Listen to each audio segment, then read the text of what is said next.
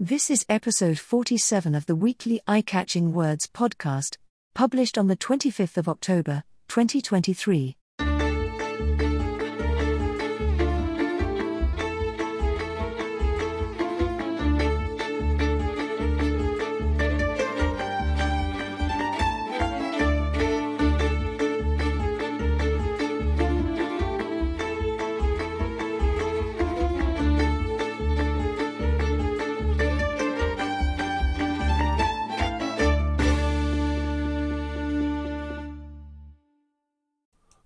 Hello and welcome to the Eye Catching Words podcast, episode 47.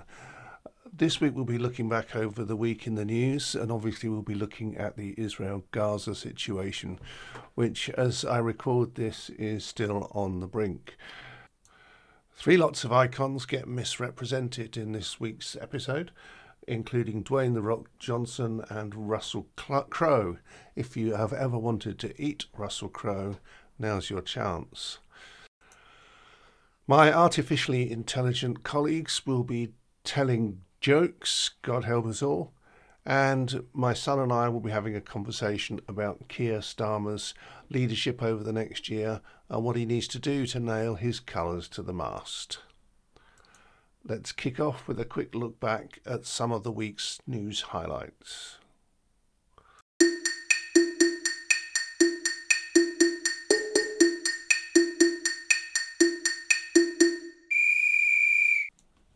Looking back over the last week, it was clearly very quiet for me on a personal level and devoid of cultural interest. As you know, I often report on exhibitions I've been to, plays I've seen, films I've watched, but this last week was very quiet in that respect. In fact, the height of it was probably rewatching Jurassic Park, which is 30 years old this year.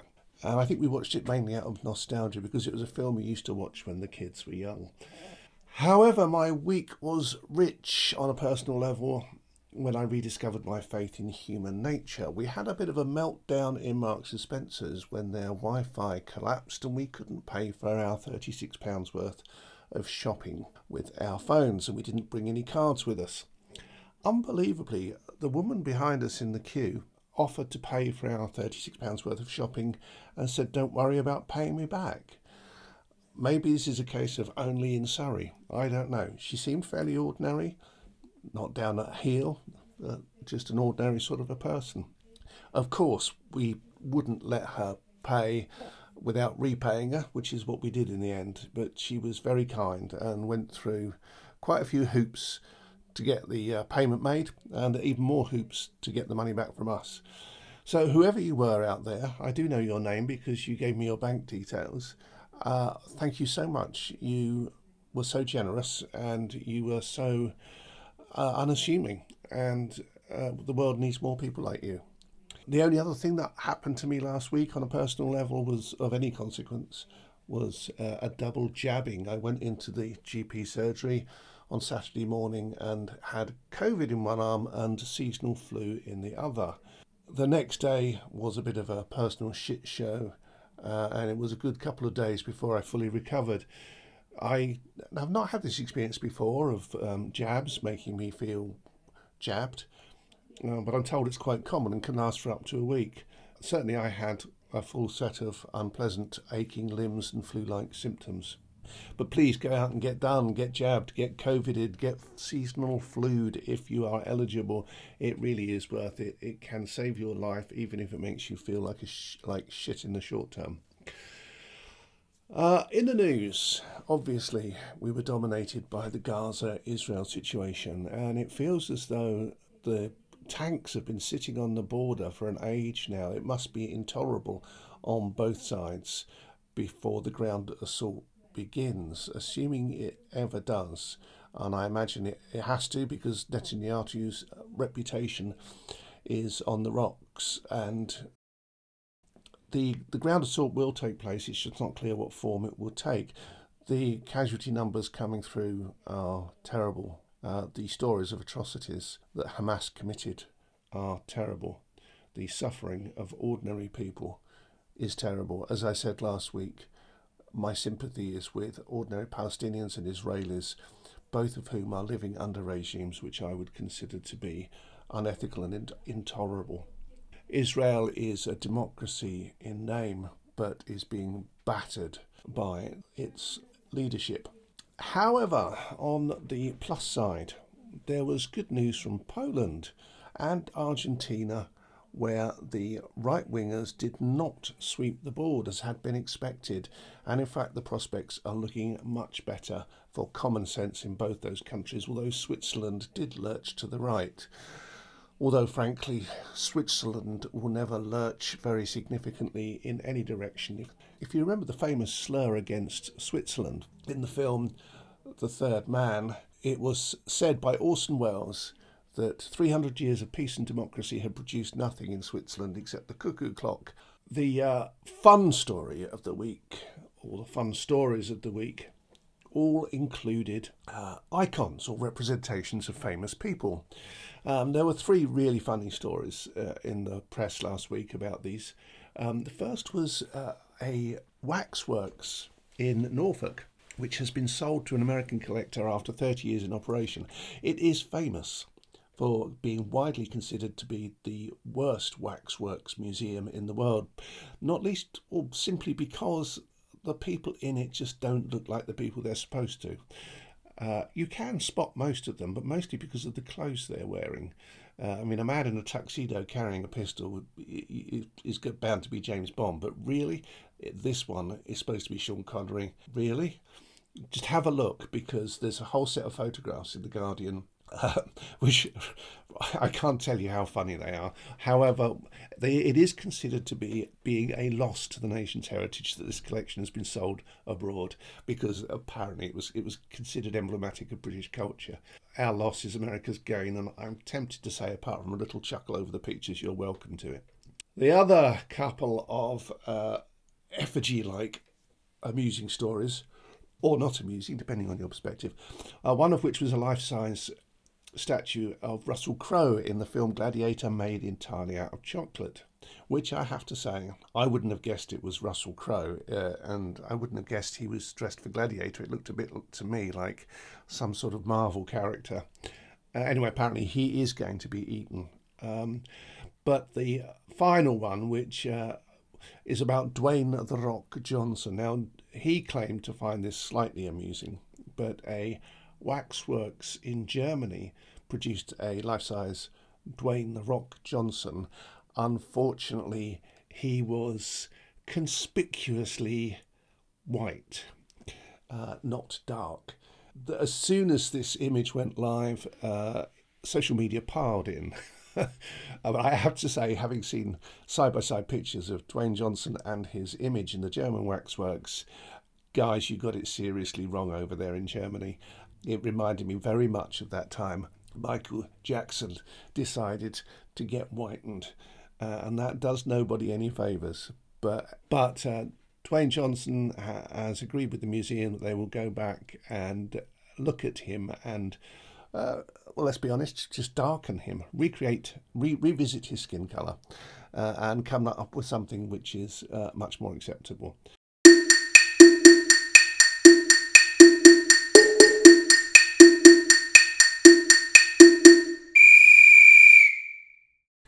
I'm now proud to present Four Minutes with Two Dicks, where I interview my son about his ideas for Keir Starmer's premiership aspirations and, in particular, how he should be setting out his philosophy, his manifesto, and tactically, uh, how he will go about it, and what we need to do to engage more voters over the next year. Hang on there a minute. Do, do you think Starmer has a political philosophy? I don't think he has one uh, set in stone or one that he's given much thought to.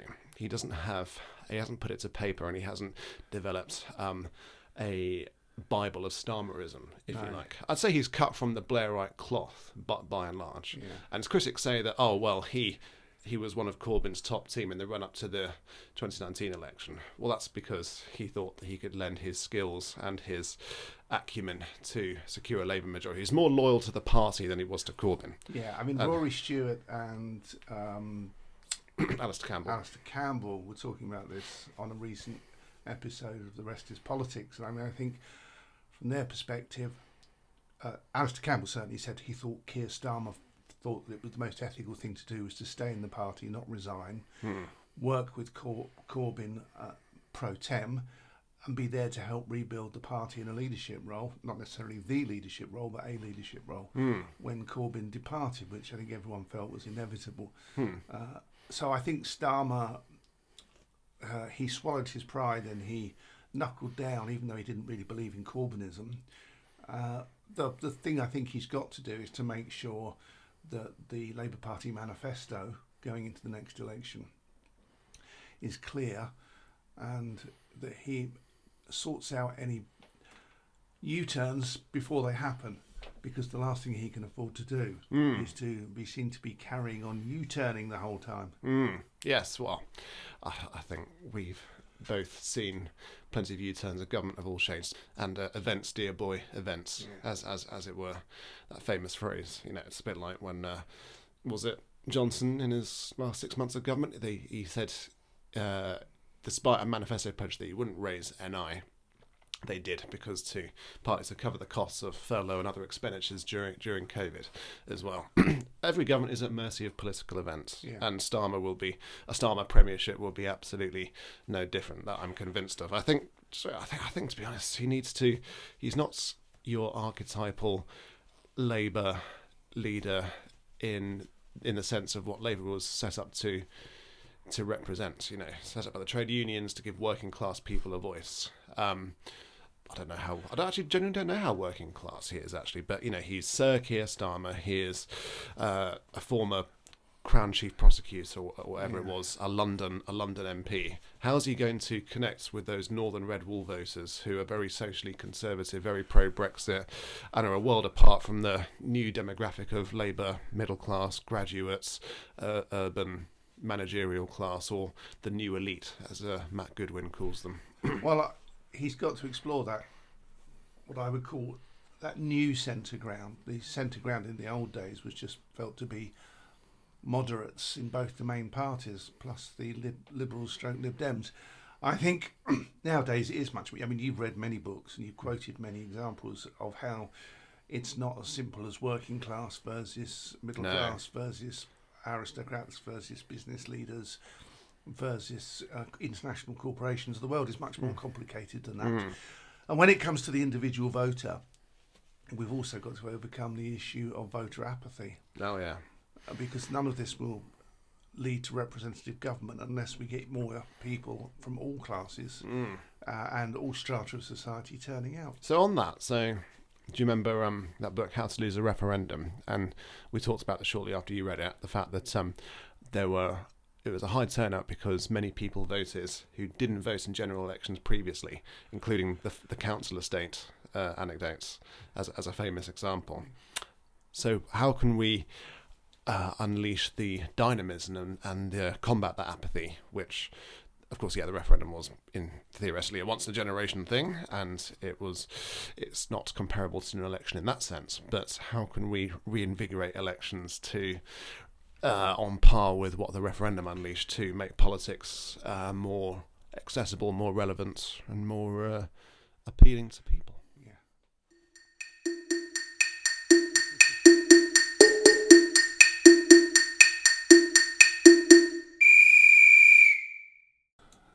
You may recall that about this time last year I entered a poetry competition, which is now in its third year this year, to write a poem uh, or to write an article, to write a short story about London. Um, my chosen medium is poetry, uh, and I submitted a poem which didn't go anywhere, but which I enjoyed writing and brought back a few personal memories for me. So I've written another uh, entry this year as the theme is the London of the future. So here is this year's first draft love letter to London 2023 on that theme. London.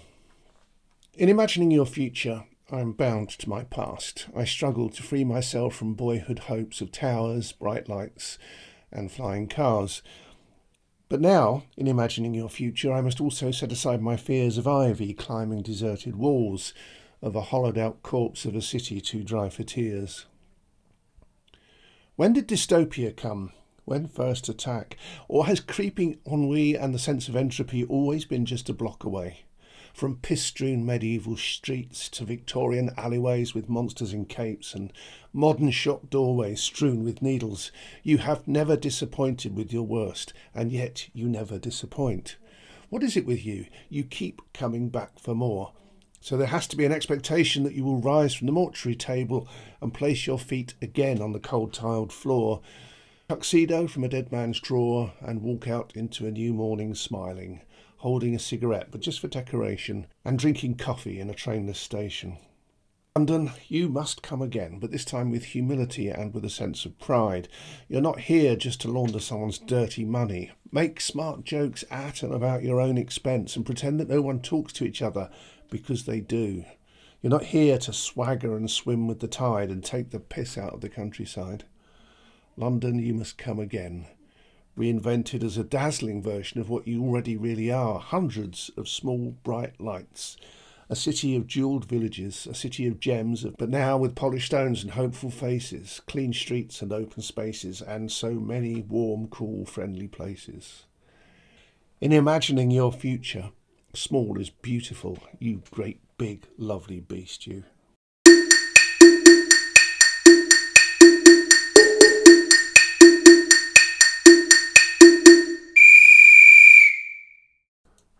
I occasionally go back and look at what happened on this day years ago, and I came across an entry from October the 18th, 2018, which I thought was quite amusing. So here it is. I've read it back with some minor modifications, but it concerns the characters in my local pub. 18th of October 2018. I was sitting in the local pub early evening and the barman got carried away with the duster, so the staff decided collectively that they would have to rewrite the specials board it fell to a young woman of average height to climb on a chair with a piece of chalk to do the writing. I know she was average height because she said she'd Googled it earlier in the day and claimed that being of average height made it a health and safety issue, as she shouldn't have had to have stood on a chair. The barman, meanwhile, said he was six foot tall, which I said would have made me at least seven foot six. He always says he's that tall, but he isn't, said the barmaid. Meanwhile, Dave the regular came in, and she said, Oh, Dave, you had your hair cut. And then another barmaid came out and said, Oh, Dave, you've had your hair cut. And then Dave's mate came in and said, Oh, Dave, you've had your hair cut. By which time Dave was getting a bit grumpy. Anyway, said the barmaid, you get smaller as you get older. I'll be a dwarf by the time I'm 90, and you get shorter as the day goes on. I said that I was bucking the trend and getting taller as I got older, but she seemed a little sceptical at this. There was a long discussion at this point about what to write on the specials board. Dave said the salmon should be pan grilled. The barman said that that didn't sound right, so they phoned down to the kitchen, and the barman said lamb instead of salmon, so they ended up writing roast salmon, which I said was completely wrong. So they phoned the kitchen again and decided it was pan fried after all. Then the manager came out and said, Oh, Dave, you've had a haircut. By which time the excitement was all too much for me, so I came home.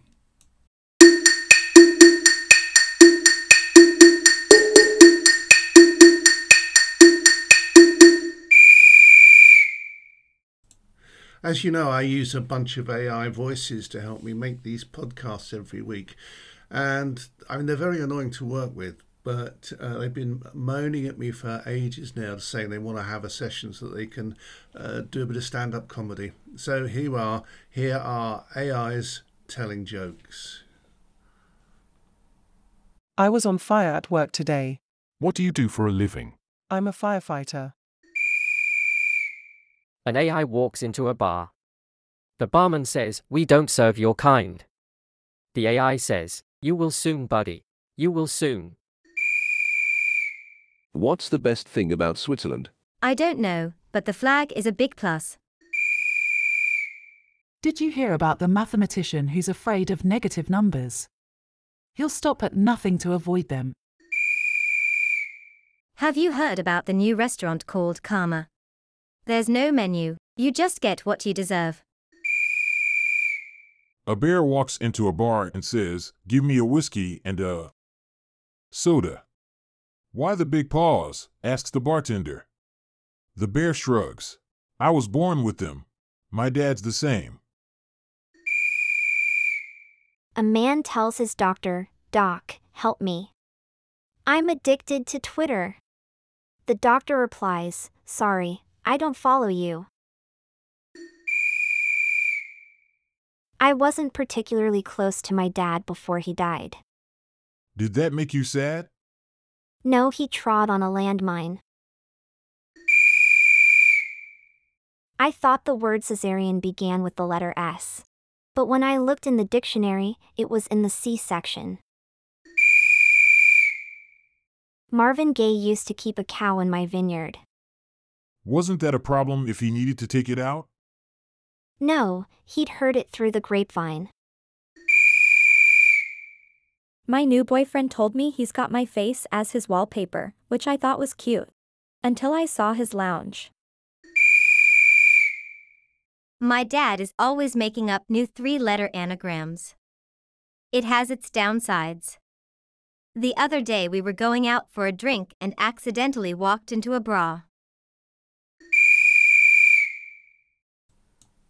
Can you believe it's four years since we first started getting whispers of a new flu pandemic that might be hitting the shores of every nation in the world? It was late in 2019 that whispers began about an, a virus in China that was associated with uh, fresh animal markets. By the spring of 2020, we were all beginning to panic, and it was not long after that we were suffering from lockdowns uh, and a series of mental health problems that we would associate with it, and some completely new ways of living. One of which, of course, was working from home. And it's a good time now to take stock of what that's actually produced the reality is, according to all the published research, and admittedly some of it is pure speculation, but a lot of it is based on actual data to do with office use and feedback from top companies who employ a lot of people. The reality is, we are now in an era of hybrid working. And uh, that means that people have more flexibility and it has probably helped them cope with some of the downsides of life over the last two or three years. But it's not a level playing field.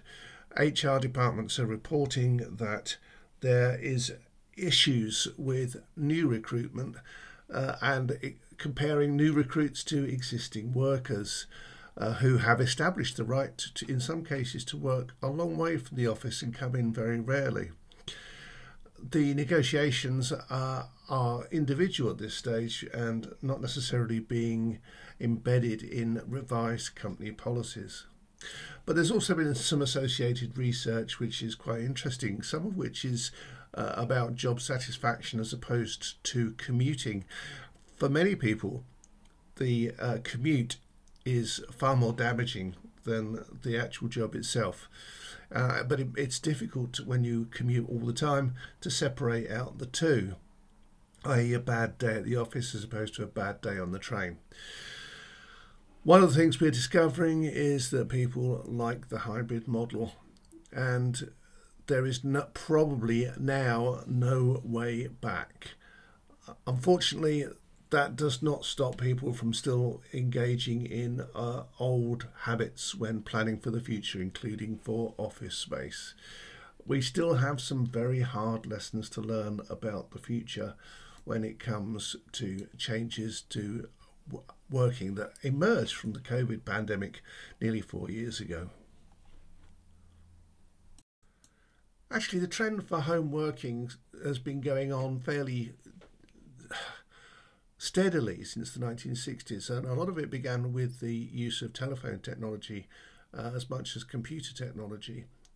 Uh, undoubtedly, the COVID era gave it quite a big impetus, but there was definitely a trend already taking place.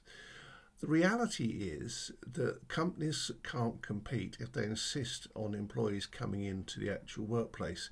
Top talent wants flexibility, and top talent wants the right to work at home at least two or three days a week. New companies in particular can only compete with established companies by offering maximum flexibility, and over time they will definitely become the companies of the future. That will give people more work life balance, which again will just embed the current practices.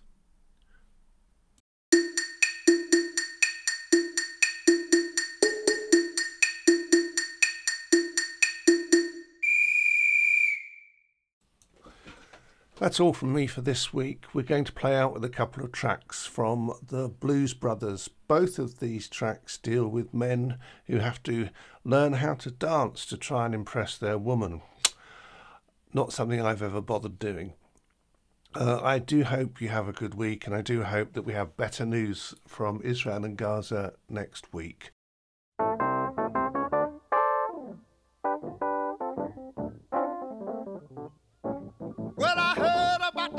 You've been dancing with all over the neighborhood. So why didn't you ask me, baby? Or didn't you think I could? Well, I know that the boogaloo is out of sight, but the shingling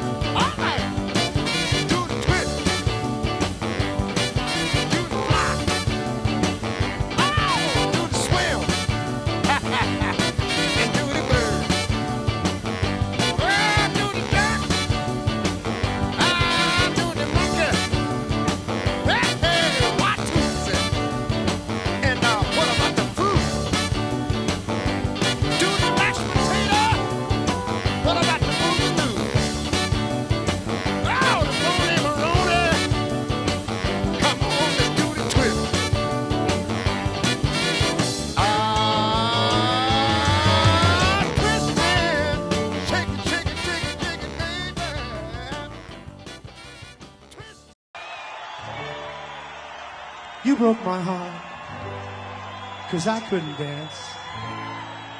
You didn't even want me around. But now I'm back to show you I can really shake 'em down. Why do you love me?